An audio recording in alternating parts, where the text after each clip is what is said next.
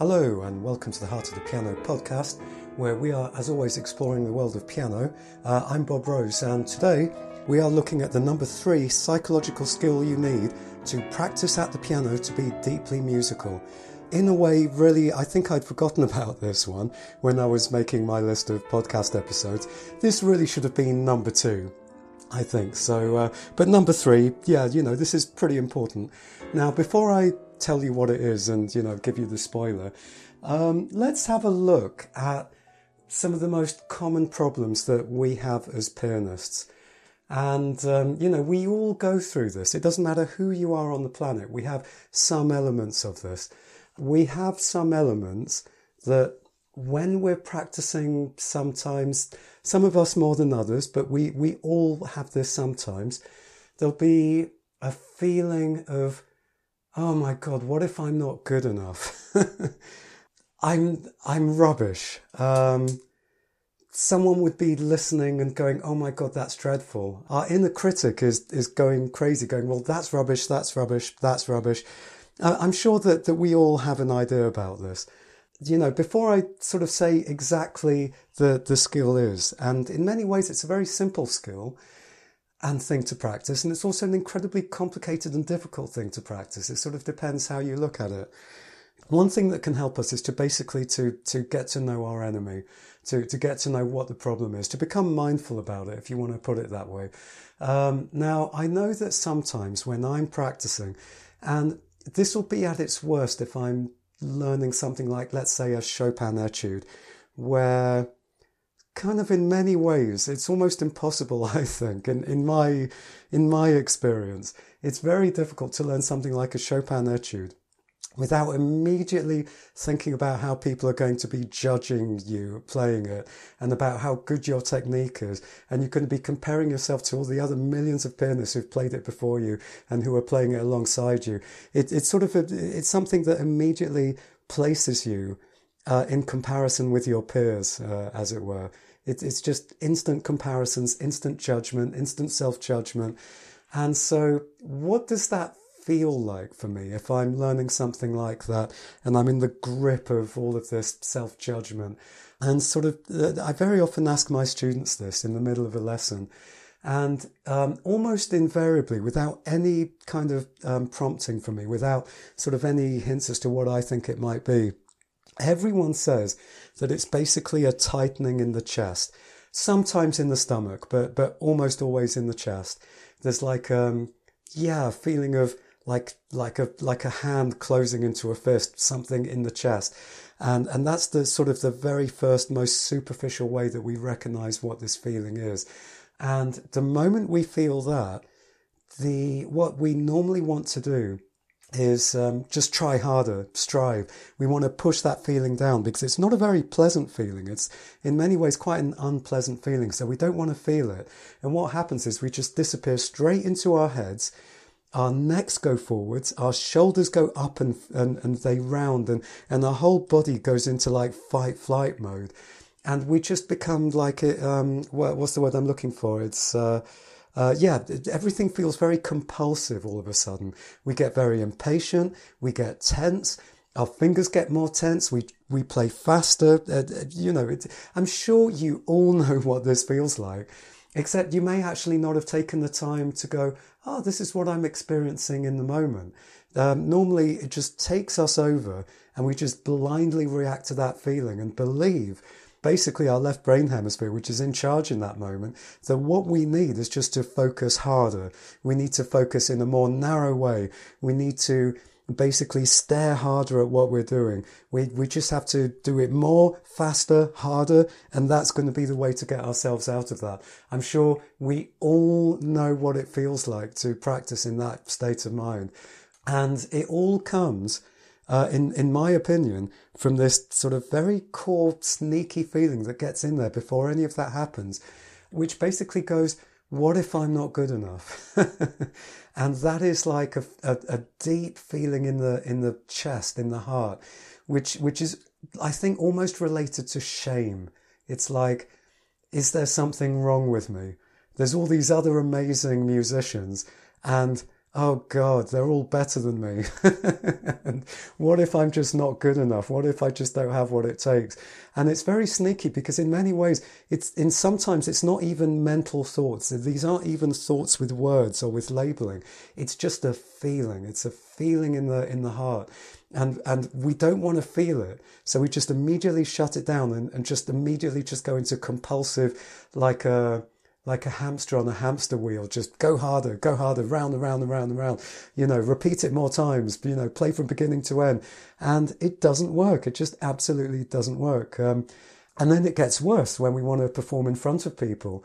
I'm sure we all know what nerves feel like um, when we get in front of people and perform, but sometimes, sometimes it's worse than other times. And, uh, you know, we, we're just focusing on everything that's wrong with us everything that the audience is going to know is just wrong with our playing. Anyway, you know, I can go on and on, but I'm, I'm sure you know what I'm talking about because we all experience it. It's just so common. So, um, something that I realized very intuitively, um, but, but also very consciously, it was like consciously and intuitive. When I was, I think, some, something around the age of 10, 11, or 12, you know, when you're sort of starting to grow up a bit and start to get self conscious. And um, I, I just sort of started having these really strong intuitive realizations that um, if I wasn't careful when I'm practicing and performing at the piano, it's so easy to get sucked compulsively into a state of mind where you're just thinking about everyone who's better than you. And because they're better than you, you are worthless. and what's the point? And uh, you're thinking about all the people who might possibly exist or who do exist, who you give the power because you hold them up in high esteem. You think, oh, they're really good musicians, or oh, they're my teacher, or in some way you, you look up to them as someone who's better than you.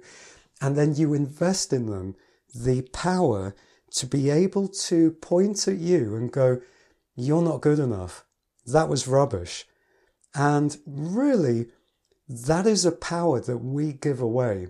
And, uh, and, you know, I was very, very fortunate. I just made this, this sort of very intuitive but conscious realization uh, as a youngster that, that I knew what this felt like in my body. I, I knew what it felt like in my body. Uh, that sense of, oh my God, um, what if I'm not good enough?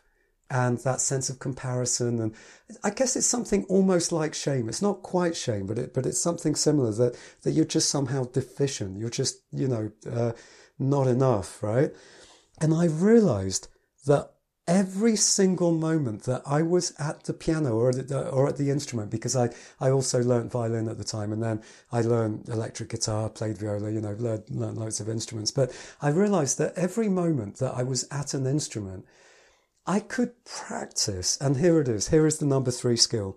I could practice the physical sensation and mental sort of headspace that everything that I did was fundamentally good enough. And this is powerful. I mean, so powerful. Now, with a lot of these kinds of psychological things, and you know, there's a lot of parallels between this and a lot of Buddhism, and I'm going to come to that later. But the really important thing with this is that it's not enough just to sort of think this as thoughts with, with words in the logical brain. This isn't a logical thing to kind of have as a, not a mantra. What's the word I'm looking for? Like something that you say over and over again to persuade yourself that it's true. Uh, that, that it's just gone straight out of my head. I'm sure you know what I'm talking about. But, you know, that's not what it is. What it is, is you have to feel it in your body. I'm sure that, uh, like, you know, don't do this very carefully. I don't want to traumatize people. so, you know, like, uh, you know, tread carefully with this. But, um, you know, if you're comfortable, think of maybe something that someone could say to you that would just make you immediately just feel really bad about yourself. But be, be kind to yourself. You know, don't, don't, uh, you know, just bear in mind, this is just an exercise. What is something that someone could say to you that would just make you feel really small and really kind of shamed, you know? And then think, what does your body feel like? Where do you feel that? How does your posture change? You know, imagine someone else and they're, and, and they're being told you're just worthless. And imagine what their body looks like if they believe it. Like the chest sinks the the, the, the shoulders slump, the head goes down, you stare down, and and th- there's this feeling of just compressing the heart, compressing the chest, and it's like, oh, I know, I'm just worthless. It's like a you know almost like sort of depression kind of kind of feeling. Um, but you know, it, it is a physical sensation. It's not just thoughts. These aren't just things in the brain. We feel these things in our body. So the opposite is true you know, now we're going to do the opposite. Imagine someone who you look up to, a hero of yours, or someone who, who you love, or you know who really deeply loves you. And they say, you're awesome. You're an amazing human being. You did that brilliantly. You're so lovable. You're amazing. And think about now how your body feels in, in that instance. It's like there's just a, a, a you have more spaciousness in your chest you your whole posture changes. But there are specifically feelings that you have really in your chest area and to some degree in, in your stomach. And I think that it's possible to sort of become aware at any given moment when you're practicing the piano. Fundamentally, deep down, what are you feeling? are you feeling somewhere in the direction of, oh, I'm worthless? And, and bearing in mind that sometimes when we have that feeling, we just, we don't want to acknowledge it. And so we, we bury it. We, we, um, we basically shut it down. We, we tense, we tense up so that we don't feel it and then sort of pretend that we're amazing. And, uh, you know, I'm going to talk about self esteem in a minute because this is sort of like going in the direction of what self esteem is. We have to sort of hide the parts of our personality that, that says, oh, we're no good. Uh, and, uh, and a lot of the time when we do that, we just basically disown it. We repress it. We shut it down.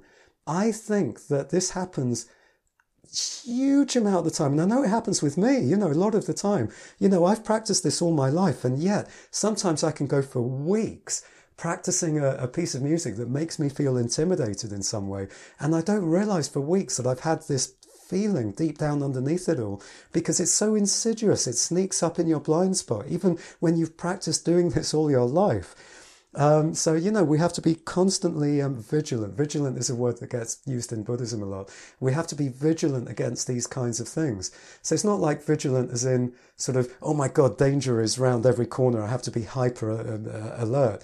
No, it's just more like, we we know that we have a, a sneaky enemy and we just need to keep our eyes open for it not in a state of fear but just like i see you i see you i'm keeping my eyes open for you i'm looking at you you know yeah you know step uh, uh, as with all things you know meditation and zen and psychology usually the first step to mastering something that is giving us problems to do with emotions, to do with feelings, to do with, with states of mind.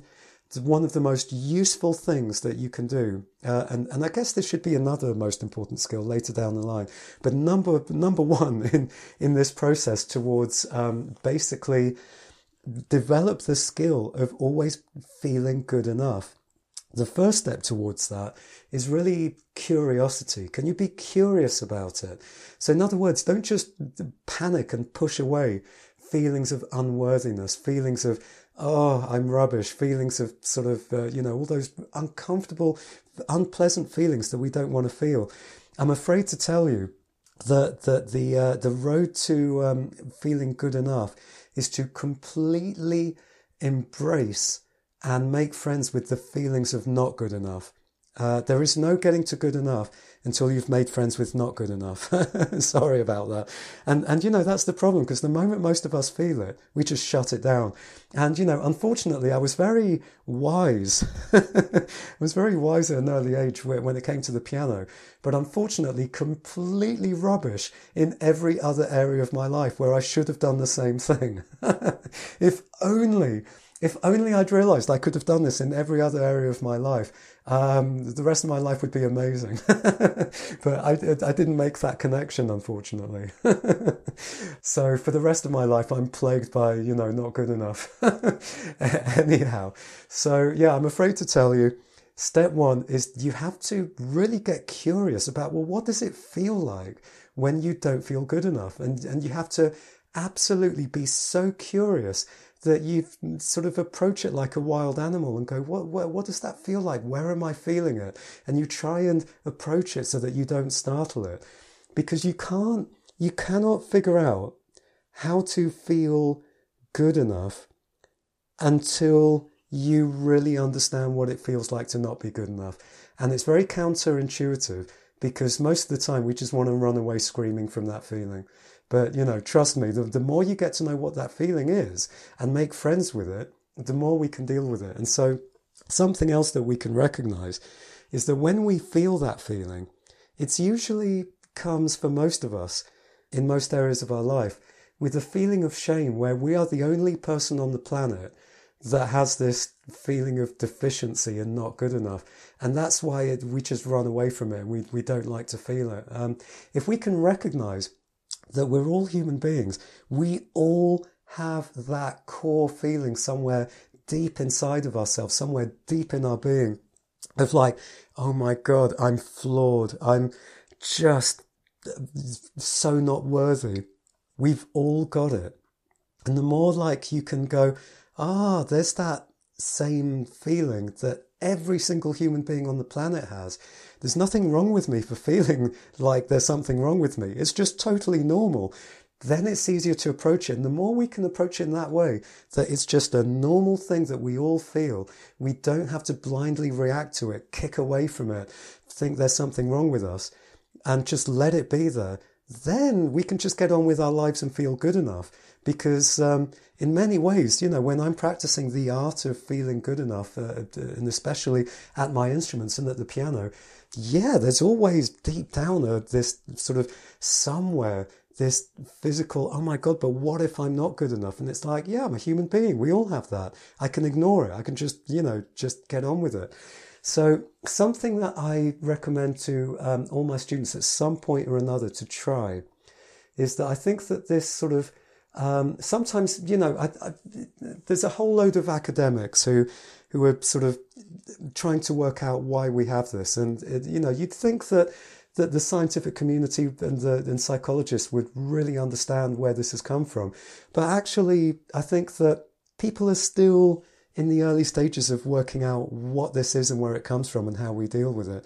Now, I will talk about this much more in future podcast episodes and, and YouTube videos, like actually what the science says about, you know, different theories of, of how we deal with this. But I'm just, for the moment, talking about this from my personal experience and my perspective about what works for me. In the future, we'll look at evidence led kind of techniques for this. Yes, so having just completely forgotten where I was going with that, something that I um, usually do at some point or another with all my students is to look at the inner critic who's going, well, that was rubbish and well, that's no good. Because, yeah, how, why do we end up like this? One reason is that, you know, as human beings, at some point or another, we probably were told that we weren't good enough. you know, and or we basically, we might have misunderstood. Maybe a, a parent at some point, like we were about to touch a hot stove or something like that. And the parent goes, no, don't do that. And then we somehow sort of mistakenly internalize, oh, there's something wrong with me because we were just shouted at, you know, but for whatever reason, or, you know, or just to, to like, um, you know, children can be quite unkind to each other and go, well, you're rubbish. You know, for whatever reasons, we, we internalize somewhere along the way, oh, uh, we're, we're not good enough.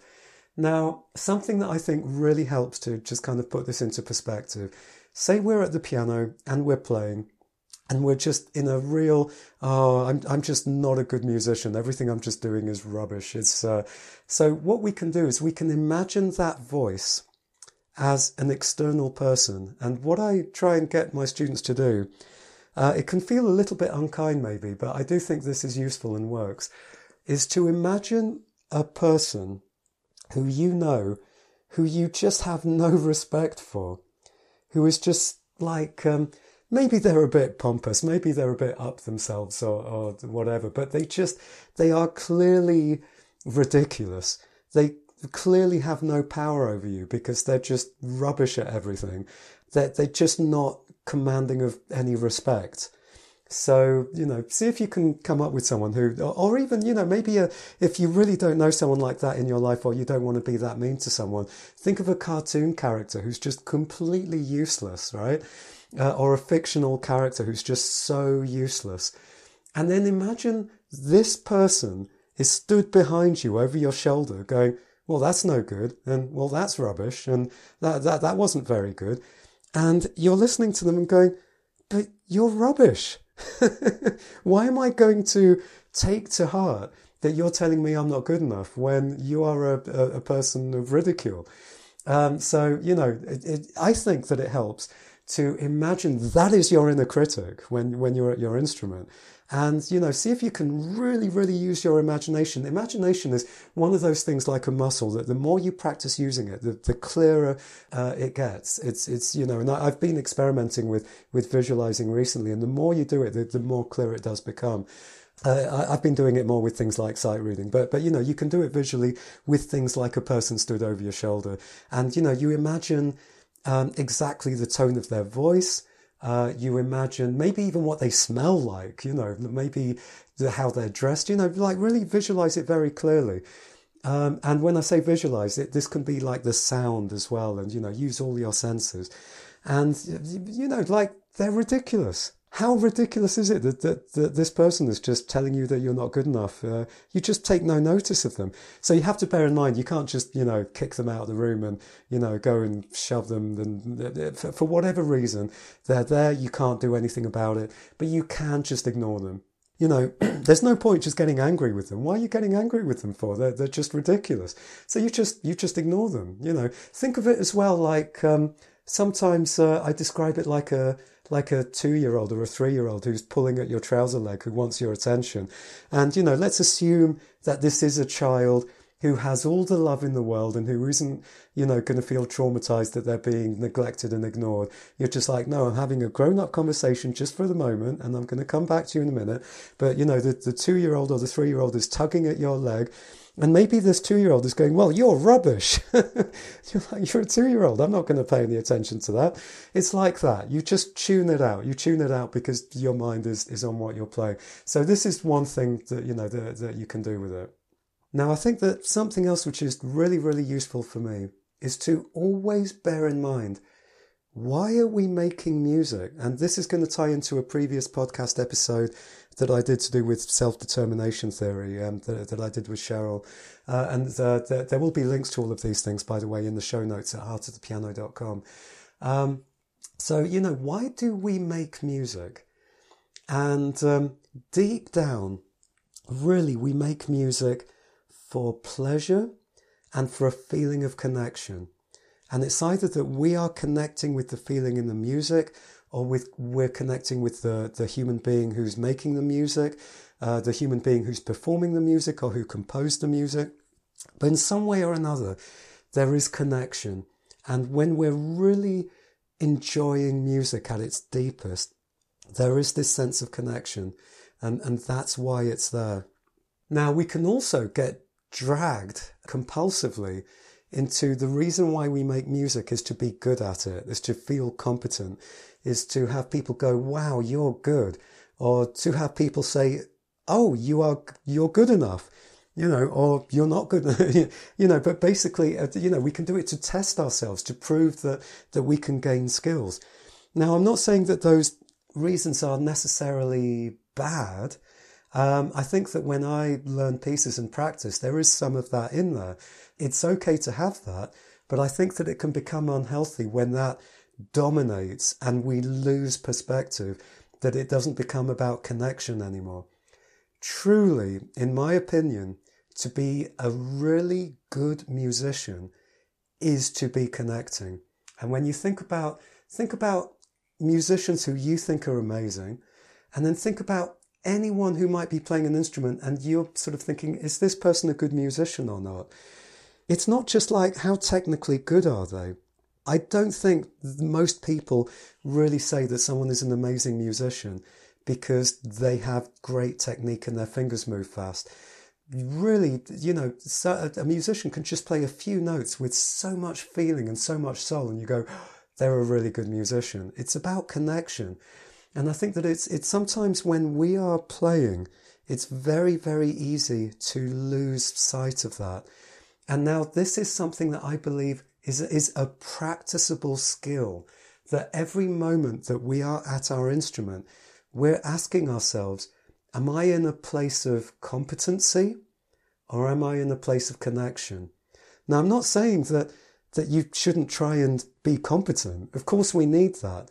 But um, like I said in that episode on self determination theory, I think that a lot of the time, um, in my experience, we can be mostly driven by a need, a hunger for the feeling of competency, or we can be driven and motivated by the, the need to feel connected. And if we're mostly being driven by the need to feel competent, we're probably actually not going to be all that musical in that moment. And we're actually not going to play that well. You know, this is very counterintuitive to so many of the people who I teach, especially adults, and I think especially men. Uh, and by the way, you know, I do encourage you to go and listen to my playing on YouTube. Uh, there'll be a, a, link in the uh, um, the show notes. Uh, but if you want to look at my channel, it is uh, Heart of the Piano on YouTube, same as the podcast. You know, I, I'm not saying I'm the the greatest pianist who ever lived. I, I, think I have a healthy amount of uh, modesty and humility about it. But at the same time, people do tell me that I'm good. So, you know, you might be going, well, who is this guy? Now, you know, who's telling us all this information? Why should we listen to him? And, you know, to that question, I would just say, well, listen to my playing. And if you like my playing, this is how I play like that. You know, the reason why people come to me as a teacher is because they like the quality of my playing.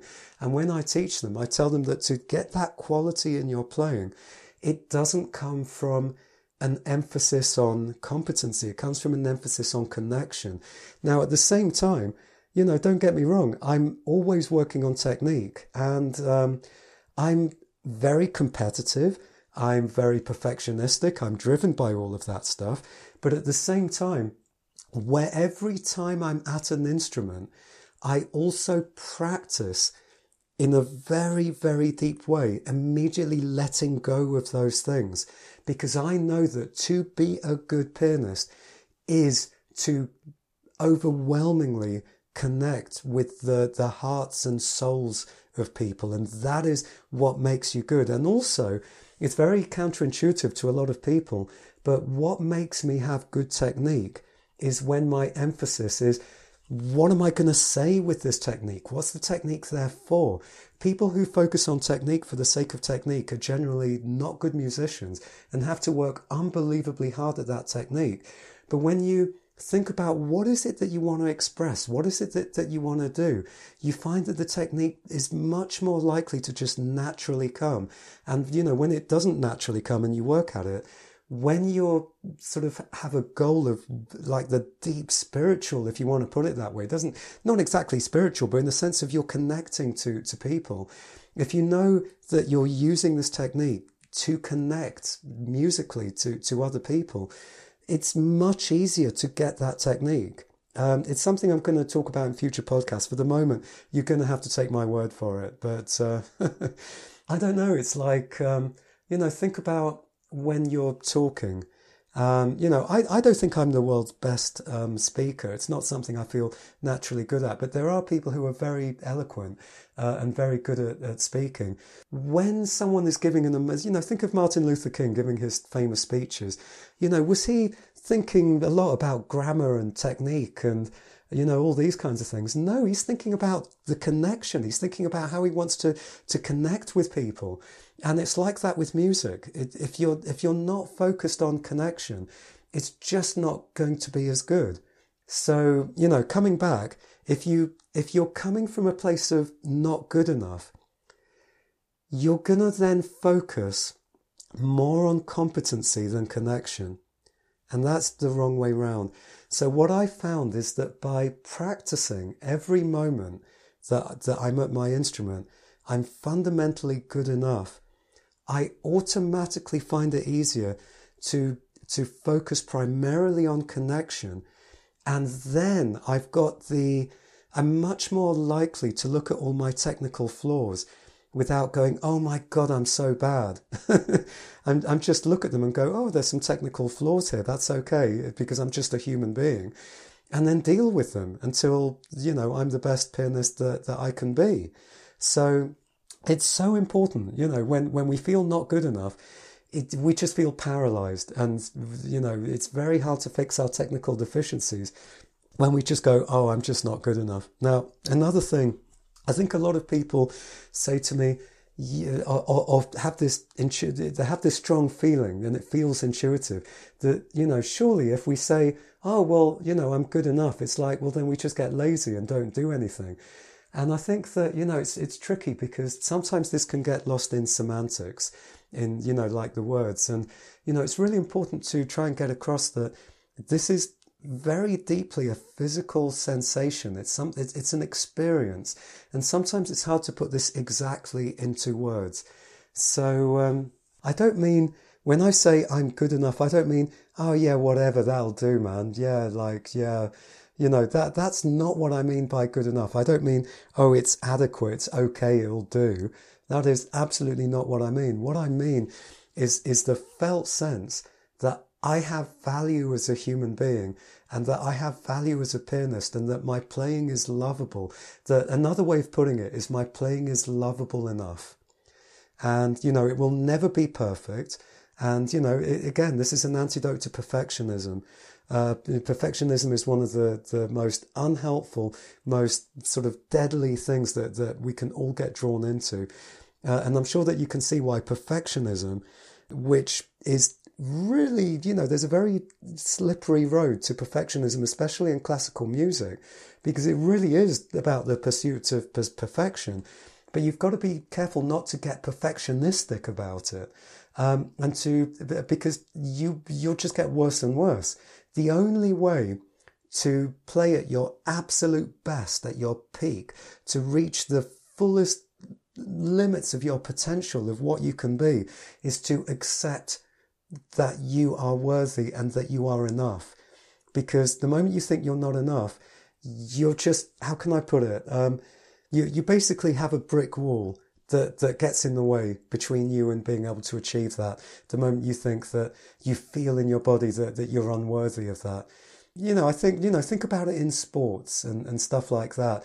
And imagine that you're going to run a race and then you start questioning yourself. Well, what if I'm not good enough to beat all these other people? I think it's, it's very intuitive that obviously you're not going to win. You've got to believe in yourself. You've got to, um, you know, pump yourself up and absolutely believe that you can do it. Uh, it's, it's very obvious in sports, but somehow it's sort of, I, I think it's tempting for people to internalize this feeling that when we're, especially sat at a piano doing classical, especially in, in that field, that somehow you know, we, we can't just sit down and go, yeah, I can do this. That, that, that because people are just going to turn around and go, well, who are you? You know, you don't deserve to be here. it's like imposter syndrome. No, I don't care who you are. You can be so, you can be a total beginner who's just started and the world of classical music will welcome you with open arms and go, yes, you're one of us. You're worthy. You know, even though there are giants, that there are just insane prodigies and insanely amazing people. Because you have to remember, why do we make music? We make music to share our hearts, to connect, to enjoy. So we have to be a little bit rebellious. And yes, there probably are some snobs. There probably are some people out there who go, well, you're not good enough. And the opinions of those people do not matter. Um, and to be an amazing musician, means you have to be rebellious and feel that everything you do is fundamentally good enough. Because, you know, I don't care who you are, I don't care how amazing you are, if you start playing and thinking, what if I'm not good enough? You instantly don't play as well. So hopefully I'm persuading you that, you know, this is a thing that you can practice. Now, how you practice this, I think is really, you know, it's, it's very difficult to talk about in this particular podcast. This is something I'm going to have to talk about in future podcasts about exactly how you practice this. But what I will say is that really write this down on a post-it note, put it on the piano in front of you. I am good enough because the most important thing, really, the first place to start, um, well, I also gave another step before, which I can't remember what it was. Okay, so the number two step is basically it's got to be your intention. Because I think that the way that most of my students um, practice, and I think most people who are not professionals, um, is basically, and especially doing classical music, it's it's just a compulsion that, of course, we we just go, yeah, I'm not amazing. yeah, I'm not good enough, you know, but, but no, you know, like we are born musical. We are, we are basically, you know, music is our birthright as human beings. Um, and I think, you know, certainly in England, where I'm from, there's, um, I think it's, it, we don't have a culture where everyone sings, where everyone feels that, that music is something that anyone in the community, it, it's their right. It's their right to do and feel part of the community with. But you know, when you look at other cultures all over the world, um, particularly not in the West, it's it, you know you you find really um, frequently a lot of cultures where yes, of course, everybody makes music. That's what it is to be a human being. Um, we just have ridiculous things in our culture that start to kind of brainwash into sort of feeling that we have to feel unworthy. So, you know, sometimes we just have to feel very rebellious about this and go, I'm not going to listen to what my culture is trying to indoctrinate me with that, that, you know, it, uh, music is only for the special people who are amazing. No, we, we are all musical. It's, it's, it's the birthright of everybody, you know, and, and sometimes, you know, I can be a, a, a, massive musical snob. I can be very fussy about what I'm listening to, but fundamentally, if if I'm listening to anybody make music and they're enjoying it and they feel good enough and, and they're getting deep joy from it, I will never ever feel, oh well that person needs to be pulled down a peg or two. No way. No way, that's not what music is about. I feel very passionate about that. I'm, I'm, almost tearing up saying that. I feel that that is such an important thing for, for people to take away from this. So, anyway, um, something that I'm going to talk about in future podcast episodes, uh, which is very, very relevant to this, is the work of Kristin Neff. Uh, I think I've mentioned her briefly on, on the podcast before. And uh, basically, she's a, the leading academic in the field of self compassion, uh, which might not sound like it's very academic subject. And it is, you know, in its infancy, a lot of this stuff. But her work is amazing because it's so rigorous. It's very, very rigorous work that looks at things like self esteem, narcissism, uh, self compassion, and looks at hard, hard uh, data and um, results about how the development of self compassion as a practice and as a skill actually makes difference to how we perform at things, how we feel about ourselves. And so this is something that I'm going to, I think, spend quite a lot of time with in future episodes. So I'm just going to read you some stuff that um, uh, Kristin Neff has, uh, has written. Uh, this is from her website. There'll be a link to this below. Uh, the great angst of modern life is this. No matter how hard we try, no matter how successful we are, no matter how good a parent, worker, or spouse we are, it's never enough. There is always someone richer, thinner, smarter, or more powerful, someone that makes us feel small in comparison. Failure of any kind, large or small, is unacceptable.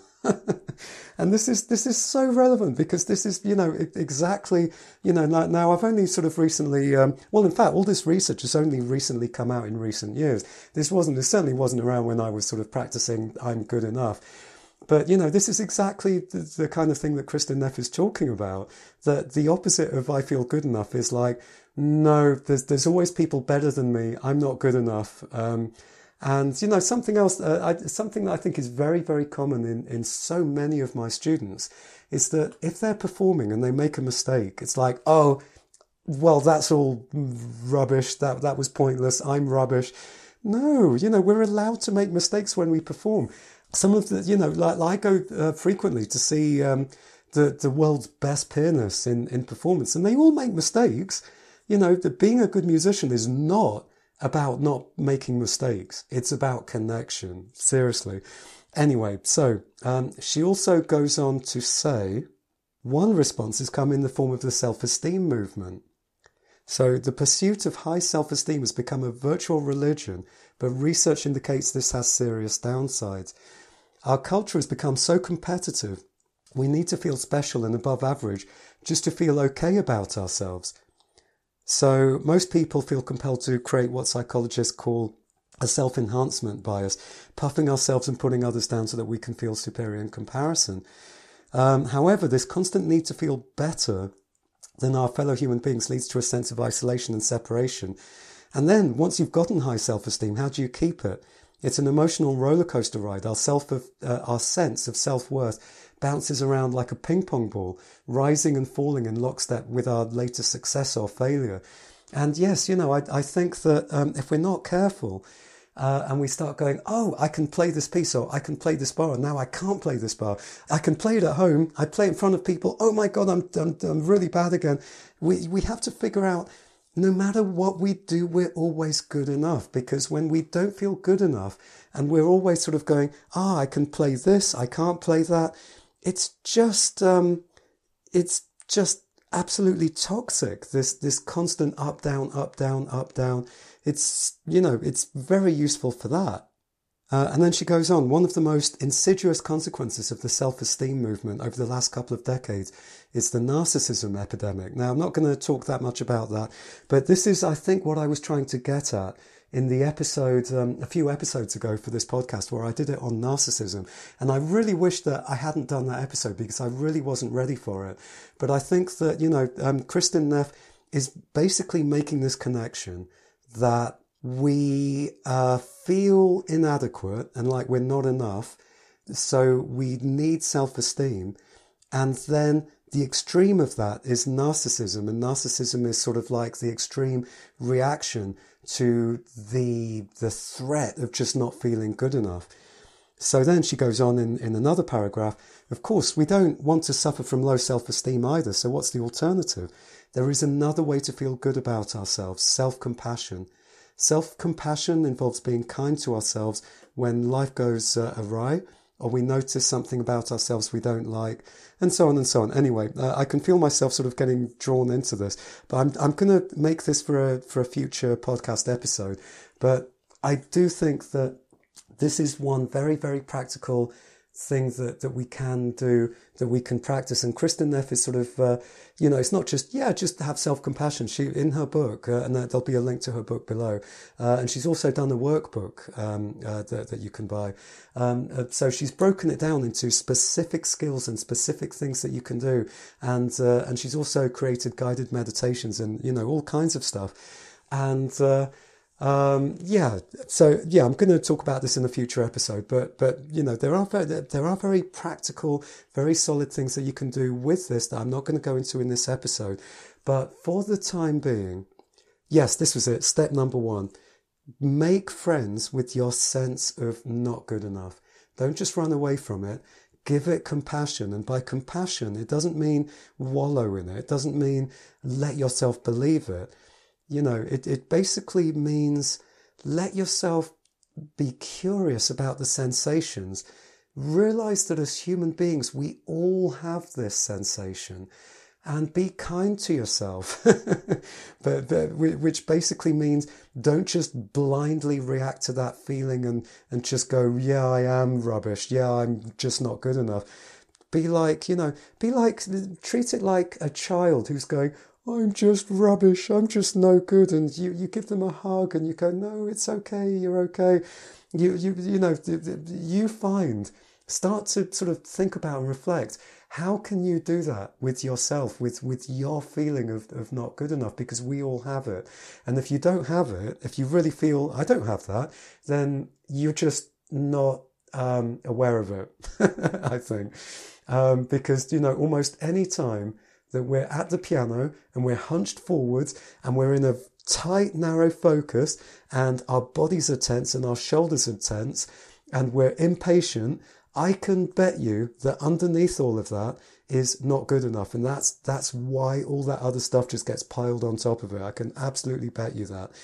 To get to a, a way of playing that is just absolutely at ease, that is just effortless, that's like magic, that's just, you know, full of heart, somewhere to get there, you're gonna have to come across the demon of not good enough because it's only through that that you get to that deep level of, of pure relaxation and essence of being. um, if I, you know, that sounds a bit spiritual, but but it's totally true. It's like I say that from my own like physical felt experience. Uh, anyway, I've been waffling a lot, but you know, this is something I feel very very passionately about, as as as you might have gathered. So um, anyway. Um, I hope you enjoyed this podcast, and uh, you know, if you uh, enjoyed this episode and other episodes, it would really help the, the podcast if you could subscribe and like and all those kinds of things because I put so much time and energy into the podcast, and it would be lovely to. Um, have as many people listen to it as possible. You know, I like to help people with this, and, and the more likes and subscriptions there are, the more people are going to come across it. And uh, also at the moment, if uh, for anybody who's interested in having me as a teacher, uh, I, I, do have availability for online students and uh, I don't just teach uh, all of the psychological stuff. I do teach, uh, you know, all the rigorous do this, do that. You know, for anyone who's interested in me as a teacher, you can check out my YouTube channel, which is Heart of the Piano um, on YouTube. you can also look at my website, heartofthepiano.com, and on YouTube. I have loads and loads of, of detailed tutorials. Uh, a lot of them are on um, uh, ABRSM grade exam pieces, but you can kind of look at them to get a, feel for what kind of teacher I am. And actually, most of those tutorials have nothing to do with psychology. Um, at the moment, what I've done is the podcast is for psychology, and YouTube is more like the nitty gritty sort of actual tutorial stuff. I, I really need to sort of um, have more crossover. But anyway, so thank you very much for tuning in. Um, and I'll see you at the next podcast. So thank you very much for listening all the way through, and I'll let you go do some practice now. So take care. Bye.